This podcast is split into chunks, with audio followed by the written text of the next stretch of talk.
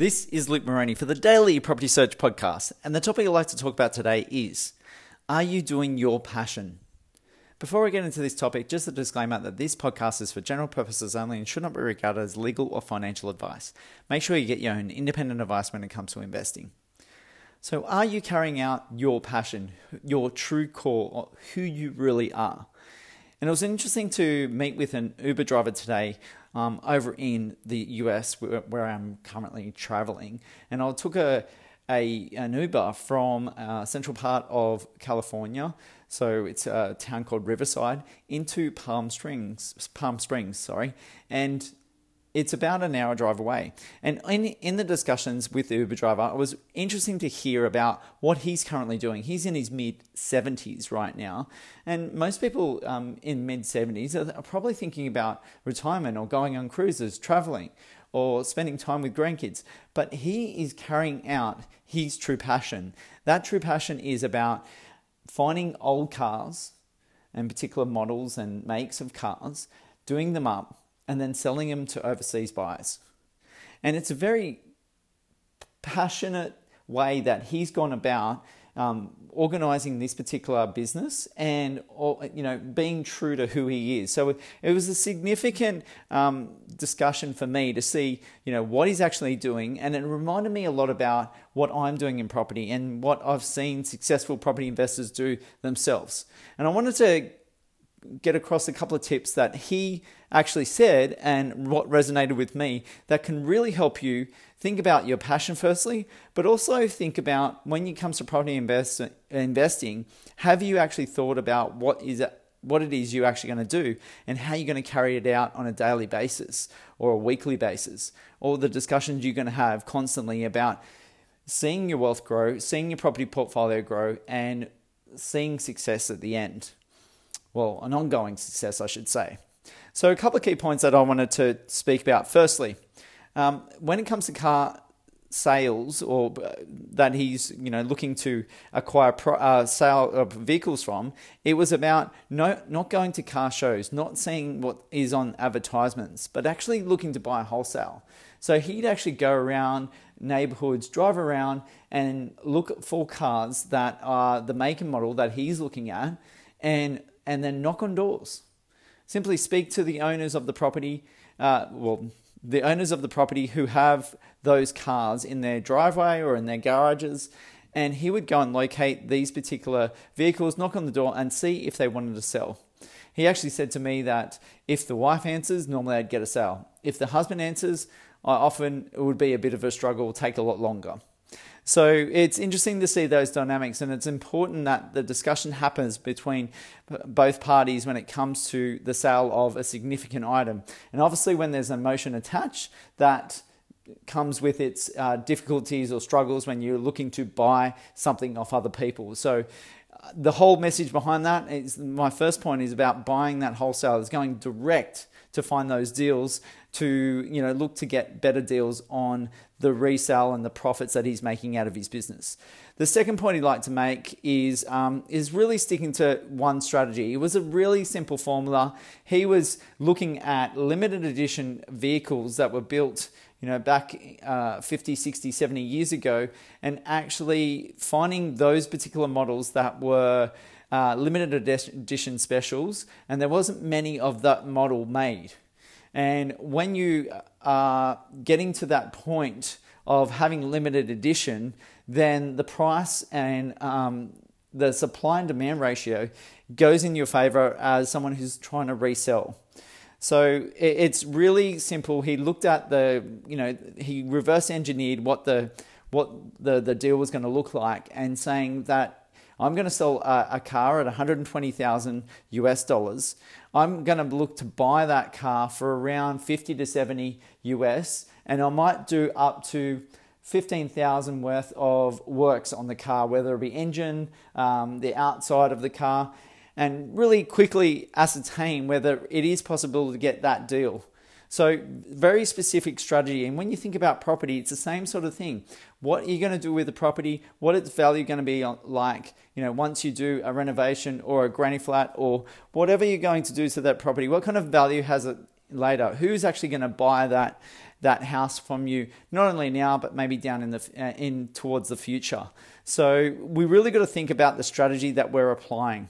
The third point I like to make in terms of the sale of cars is um, really the understanding about that particular vehicle or the works on cars that are required. So uh, he had a true understanding of and has done it multiple times and has that passion behind it. He could really ascertain quickly that he could see faults in a car within 20 minutes by just jumping under the car, having a look what's going on, looking around the car, and really identify what is actually happening. He even got to the extent of having discussions, and that's where you want to further in your negotiation, see about some of the points and see if it's really going to stack up with its true value because if there's so many components that aren't actually working, you're going to have to put more works you know, more than that $15,000 that he is budgeting for each particular deal in. So if he can identify what's actually happening with those cars, then he can actually um, look to negotiate on price. So he even actually said to one particular owner, "Well, I see that the bumper has a dent in it," and then jokingly said, "I hope nobody was killed." So getting to that point of not just identifying the issues, but negotiating through um, creative discussions. So, yeah, uh, if you can put words out there like that, maybe you can joke around, build a rapport with the seller, and then you get to the point of actually, um, you know, negotiating on that price. So, if they get an understanding that you are knowledgeable and you are skilled in that area, you can really uh, show them that you're identifying the prices correctly.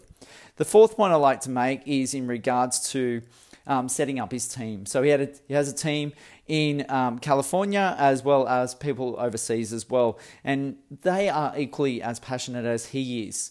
And I think that goes hand in hand. I know with Mark and myself, in terms of property buyers agents, we're passionate about what we're doing in property and what it can actually deliver for clients. And we love the negotiations with agents and enjoy the transactions that we're making and what the potential it has for people in future. We've done it ourselves, we've seen the growth, we know it works. Um, we're learning learning more and more each day about what goes on with the property. The interactions with our team members gets us more skilled in these areas as well. Thinking about things like a granny flat and what is required on a, on a particular property. Obviously, we refer and double check things with our granny flat builder, but it's important for us to get a deeper understanding of what happens in these areas. And people that are equally passionate, and I know the people in our team, they're so passionate about their particular job and what they can deliver to a property deal is significant. So, important to actually think about those things in terms of your passion, um, whether it be in property or somewhere else in your life, that you continue to do it. And maybe property for you might be something that you're really passionate about and want to get involved with. Um, by starting out a property portfolio and really get involved in the industry down the track. Maybe it's a position where you um, run it as a wealth creation strategy for then to be able to do your hobby um, passionately down the track that you don't can't see the, the whole idea of actually getting an income from that right now.